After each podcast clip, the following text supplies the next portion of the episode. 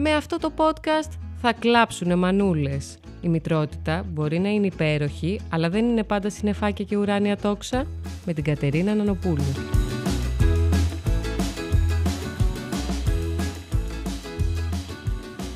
Χαίρετε, καλησπέρα σε όλους. Καλησπέρα, καλημέρα, καληνύχτα, δεν ξέρω τώρα το, τι ώρα το ακούτε αυτό το επεισόδιο. Είμαστε εδώ για ένα ακόμα επεισόδιο Θα κλάψουν μανούλες. Είμαι η Κατερίνα Νανοπούλου στο μικρόφωνο, όπως πάντα. Μαζί μου είναι ο Χρήστος Λόλος στον ήχο. Ε, είναι μια κρύα μέρα. Δεν ξέρω πώς περάσατε με τα χιόνια και γενικά με όλο αυτό το κρύο. Δεν μπορώ να πω ότι ενθουσιάστηκα εγώ. Εντάξει, ωραίο το χιονάκι, αλλά κάπως είμαι σε αυτή την ηλικία, τη φάση της ζωής μου που πιο πολύ ταλαιπωρία το νιώθω παρά χαρά.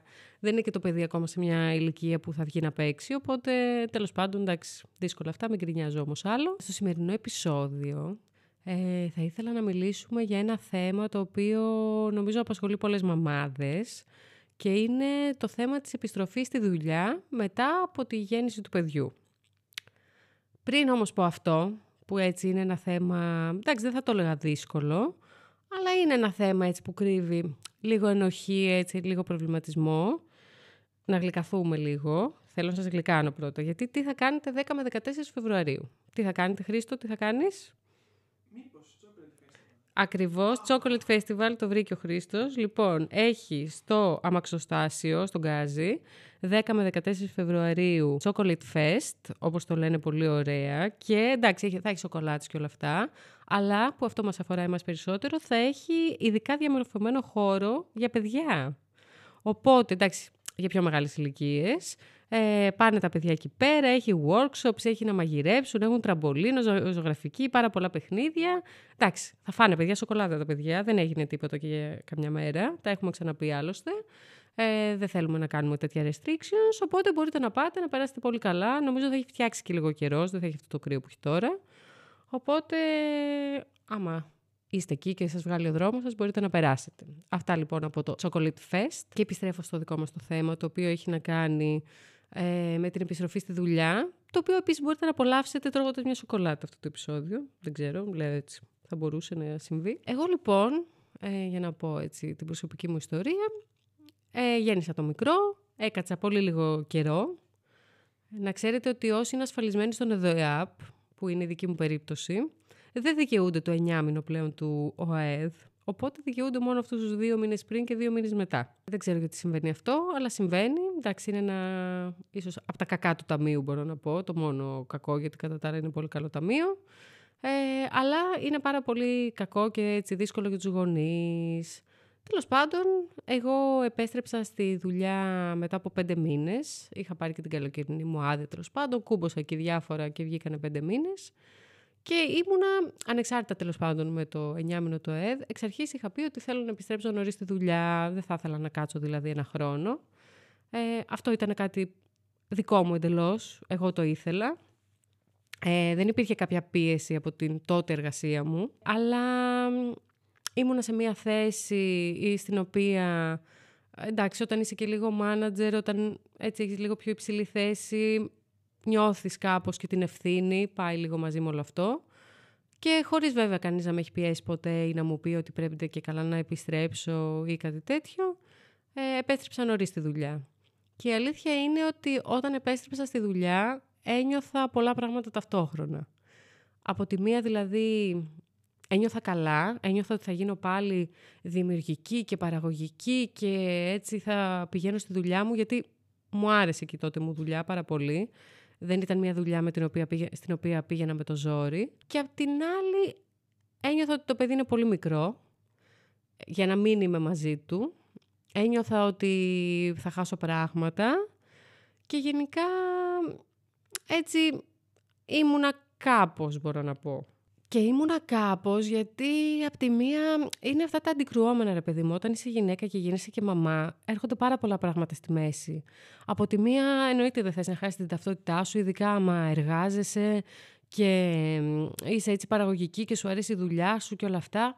Απ' την άλλη υπάρχει και όλο αυτό που και μόνη σου και από την κοινωνία υπάρχει ο ρόλος της μαμάς ότι το παιδί είναι πολύ μικρό και έχει τη μαμά του και τη χρειάζεται και ότι πρέπει να κάτσεις μαζί του και όλα αυτά και διαμορφώνεται ε, το παιδί και η προσωπικότητά του και πρέπει να είσαι εκεί και μην νιώσεις το παιδί ότι ε, φεύγεις και όλα αυτά τέλος πάντων πάρα πολύ τα ψυχολογικά.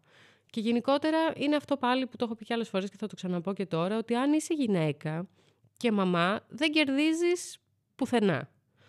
Τι εννοώ με αυτό; Ε, αν είσαι μαμά και είσαι εργαζόμενη και θες να επιστρέψεις στη δουλειά σου, ε, όλοι θα γυρίσουν να σου πούνε ότι κακώς επέστρεψες και βάζεις τη δουλειά πάνω από το παιδί και ότι ε, το παιδί σου σε χρειάζεται κτλ. Αν πάλι αποφασίσεις να είσαι full time μαμά και να μείνεις στο σπίτι με το παιδί, ε, υπάρχει και αυτό λίγο της κοινωνίας, ότι εσύ δεν προσφέρεις και δεν δουλεύεις και είσαι όλη μέρα σπίτι που, παιδιά, το έχω πει, θα το ξαναπώ, δεν υπάρχει πραγματικά πιο δύσκολη δουλειά από το να είσαι όλη μέρα στο σπίτι με το παιδί. Και θα σας το λέω εγώ που όντως όταν γύρισα στη δουλειά βίωσα πολύ μεγάλο στρες και πίεση και, ήταν και, και εγώ δυσκολεύτηκα από αυτή τη μετάβαση. Αλλά τις ημέρες που έμενα σπίτι ένιωθα πάρα πολύ κουρασμένη, ότι κάνω πάρα πολλά πράγματα. Και πραγματικά δεν μπορώ να σκεφτώ πώς μπορεί ο κόσμος να θεωρεί ότι μια μαμά που μένει στο σπίτι δεν κουράζεται και ότι τύπου κάνει διακοπούλες. Ή κάποια φορά γυρίζουν οι μαμάδες από άδεια μητρότητας και θεωρούν όλοι ότι «Α, ξεκουράστηκες, σαν χάτι χερούλα, ήσουν ξέρω εγώ, σε άδεια μητρότητας. Όχι, παιδιά, είναι πάρα πολύ μεγάλο μανίκι αυτό το πράγμα. Είναι πάρα πολύ μεγάλο μανίκι να είσαι μόνος στο σπίτι με το παιδί όλη την ώρα, συν όλες τις δουλειές. Τέλος πάντων, εγώ όταν γύρισα λοιπόν στη δουλειά, παρότι μπορώ να πω ότι χάρηκα γιατί π.χ. έτρωγα ρε παιδιά το μεσημεριανό μου με την ησυχία μου. Δηλαδή ήμουνα στη δουλειά, OK, okay, δουλειά, δύσκολα, μπούρου μπούρου, άγχος, πίεση, δουλειά. Ε, αλλά καθόμουν, είχα αυτή την πολυτέλεια να καθίσω να φάω το μεσημεριανό μου και να το φάω με την ησυχία μου. Το οποίο είχε να συμβεί πέντε μήνες, ξέρω εγώ. Βέβαια, απ' την άλλη, είχα πάρα πολύ άγχος το απόγευμα να γυρίσω νωρίς, όλη μέρα το παιδί, αν έχει φάει. Ήταν και η φάση που το παιδί ξεκινούσε ε, να τρώει. Οπότε είχα και αυτό το άγχος επειδή, OK, okay, κάναμε αυτό το μεικτό, είπαμε, ε, τρόπο σίτισης, όπου έτρωγε και λίγο αλεσμένα και κομμάτια. Είχα το άγχος ότι οι γονείς μου κρατούσαν το παιδί πώς θα του δώσουν τα κομμάτια, αν θα το κάνουν καλά, μην τον πιέζουν να τρώει, απ' την άλλη μην πνιγεί κιόλας. Δηλαδή όλα αυτά ε, ένιωθα συνέχεια ότι ήμουνα σε μια πίεση, ότι είχα πάρα πολύ το άγχος, ότι, θα, ότι το πρωί να πάω στη δουλειά, να ετοιμάσω το παιδί, να, να, να, να ετοιμαστώ και η ίδια να το αφήσω στους γονείς μου που το κρατούσαν και μετά να πάω στη δουλειά ε, μέσα στο άγχος, να κάνω όλη μου τη δουλειά, να είμαι και εκεί πάρα πολύ σωστή και τυπική και μετά πάλι να τρέξω νωρίς, να γυρίσω σπίτι ώστε να προλάβω να έχω και χρόνο στο παιδί. Δηλαδή και αυτό εντάξει ήταν, μπορώ να πω, πιεστικό. Ε, ήμουν πολύ τυχερή, είμαι πολύ τυχερή, γιατί μπορούσαν οι γονείς μου να κρατήσουν ε, το μικρό. Ε, και πραγματικά δεν ξέρω σε αυτή τη χώρα τι μπορείς να κάνεις άμα δεν έχεις παππού γιαγιά. Προφανώς όλοι οι άνθρωποι που δεν έχουν τα καταφέρνουν με κάποιο τρόπο. Γενικά προσαρμοζόμαστε στις συνθήκες. Καλό θα ήταν να υπάρχει έτσι μια κάποια πρόβλεψη, γιατί επίσης δεν δικαιούσε και αυτές τις άδειες, δεν έχεις πληρωμένες άδειες όταν είσαι γονιός και το παιδί σου δεν είναι στην υποχρεωτική εκπαίδευση. Οπότε πρέπει να, έχει, να υπάρχει ευελιξία από τη δουλειά, που δεν υπάρχει πάντα προφανώς. Και γενικά κάπως έτσι πήγε η επιστροφή στη δουλειά μου. Προφανώς με τον καιρό έγινε πολύ καλύτερο. Μειώθηκε αρκετά το άγχος και σίγουρα όταν το παιδί ξεκίνησε και εν τέλει παιδικό ήταν έτσι πολύ πιο εύκολο να πω. Εντάξει, οι όσεις και τα λοιπά υπάρχουν και γρήπες και όλα αυτά είναι μέσα στο πρόγραμμα, αλλά σίγουρα μου έφυγε ένα βάρος ότι δεν επιβαρύνω και τους γονείς μου με κάποιο τρόπο. Φυσικά είχα το μειωμένο ωράριο, το οποίο βοηθούσε πάρα πολύ γιατί τις Παρασκευές ε, ήμουνα με το παιδί, οπότε είχα και μια μέρα έτσι κάπως πιο ελεύθερη. Βέβαια, δεν ήταν ότι δεν δούλευα και όλε τι Παρασκευές, με την έννοια ότι αν έρχονταν κάποιο mail, άμα κάτι έπρεπε να γίνει, εννοείται θα έμπαιρνα. Δεν είναι ότι τα κλείνεις όλα και λες: Δεν δουλεύω καθόλου και θα τα δούμε όλα από Δευτέρα. Εντάξει, έχει να κάνει άμα είσαι σε κάποια θέση ευθύνης κτλ. Κάποιες φορές είναι πιο εύκολο και την εργασία και το, το τι θέση έχεις τέλος πάντων και το είδος της δουλειάς σου σίγουρα. Ε, αλλά οι Παρασκευές ήταν έτσι ωραίες γιατί είχαμε και με τις φίλες μου που έχουμε συμπέσει και έχουμε γεννήσει ταυτόχρονα. Ε, είχαν και εκείνες τις Παρασκευές off κάποιες, οπότε κάναμε έτσι play dates και το, ήταν λίγο πιο ευχάριστη η φάση, ειδικά εκεί όταν άρχισε να φτιάχνει ο καιρός στην Άνοιξη, τρομερές βόλτες, είχαν μεγαλώσει και λίγο τα παιδιά, ήταν νομίζω η καλύτερη περίοδος. Ε, οπότε νομίζω Οπότε νομίζω αξίζει να πούμε γενικά στις μαμάδες που θέλουν να επιστρέψουν στη δουλειά τι έμαθα εγώ ας πούμε και τι μου φάνηκε εύκολο και δύσκολο. Σίγουρα η αρχή είναι πολύ δύσκολη Ε, σίγουρα γίνεται μετά καλύτερο, συνηθίζεις και προσαρμόζεσαι. Πάντα σκέφτομαι ότι, ξέρεις, το παιδί μπορεί να θεώρησε, αυτά είναι λίγο έτσι και δικά μου προσωπικά τραύματα και ψυχολογικά, ότι το εγκαταλείπω και ότι φεύγω και προφανώς αυτή την ηλικία δεν μπορεί να καταλάβει. Απ' την άλλη, το ξανασκέφτομαι και λέω ότι οκ, το παιδί θα μεγαλώσει έχοντας μια μαμά που δούλευε, που είναι έτσι πιο δυναμική και θα έχει αυτό το πρότυπο στη ζωή του. Πήγα και εγώ βρεφονιπιακό σε πολύ μικρή ηλικία. Ε, δεν ξέρω αν αυτό μου δημιούργησε κάποια ψυχολογικά, αλλά σίγουρα νομίζω ότι συνέβαλε έτσι ε, στο work ethic που έχω και γενικά πώς αντιμετωπίζω τη δουλειά. Το γεγονός ότι ήξερα ότι η μαμά μου δουλεύει και το είχα καταλάβει από πολύ μικρή ηλικία. Αυτό δεν σημαίνει προφανώς ότι οι μαμάδες που κάθονται στο σπίτι κάνουν κάτι λάθος. Και εκεί θέλω να καταλήξω ότι ό,τι και να επιλέξεις να κάνεις και ό,τι είναι καλύτερο για την οικογένειά σου, Κανείς δεν πρέπει να έχει άποψη πάνω σε αυτό και κανείς δεν πρέπει να σε κρίνει γι' αυτό. Ακόμα δηλαδή και αν είσαι μια μαμά η οποία αποφάσισε να μην πάρει ε, παραπάνω χρόνο για να μείνει στο σπίτι με το παιδί και πήρε μόνο την υποχρεωτική άδεια και ήθελε να γυρίσει τη δουλειά της ρε παιδί μου. Ήθελε να δουλεύει η γυναίκα. Γιατί είναι αυτό κακό; Ακόμα και αν είσαι μια μαμά που έχεις επιλέξει να πάρεις το, το χρόνο που σου δίνει ο ΑΕΔ, τέλος πάντων, και να κάτσεις ένα χρόνο πόσο βγαίνει ένα και στο σπίτι με το παιδί. Ακόμα και αν είσαι μαμά που έχεις επιλέξει να μην δουλεύεις ή να σταματήσεις να δουλεύεις για να κάτσεις να μεγαλώσεις τα παιδιά σου και να είσαι με τα παιδιά σου ε, όλη μέρα στο σπίτι. Όλες αυτές είναι επιλογές οι οποίες είναι OK. Δεν μπορούμε να πούμε ότι κάτι είναι καλύτερο ή χειρότερο, ότι κάτι είναι σωστό ή λάθος. Η κάθε γυναίκα και η κάθε οικογένεια κάνει και επιλέγει ό,τι είναι καλύτερο για εκείνη και μόνο εκείνη ξέρει τι είναι καλύτερο. Υπάρχουν πάρα πολλοί άνθρωποι οι οποίοι δεν έχουν, τη δυνα... δεν έχουν παππού γιαγιά και δεν έχουν επίσης και τη δυνατότητα να πληρώνουν κάποια νταντά να έρχεται στο σπίτι να κάθεται με το παιδί πριν αυτό πάει ακόμα στο βρεφονιπιακό. Οπότε τα βάζουν κάτω και βλέπουν ότι είναι πολύ καλύτερο και πολύ πιο οικονομικό και τους συμφέρει περισσότερο η μητέρα να σταματήσει τη δουλειά για να κάτσει με το παιδί στο σπίτι.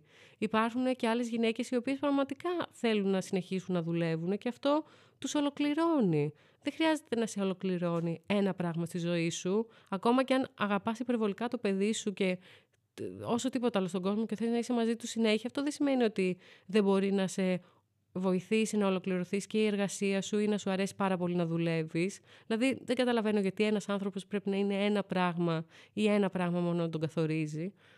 Οπότε να έχουμε όλα τα παραπάνω υπόψη μας και κυρίως αυτό που το λέμε και το ξαναλέμε, να μην δημιουργούμε ενοχές στις μαμάδες, να μην κρίνουμε, ποτέ δεν ξέρουμε τι μπορεί να συμβαίνει, ποτέ δεν ξέρουμε τι συμβαίνει σε μια οικογένεια.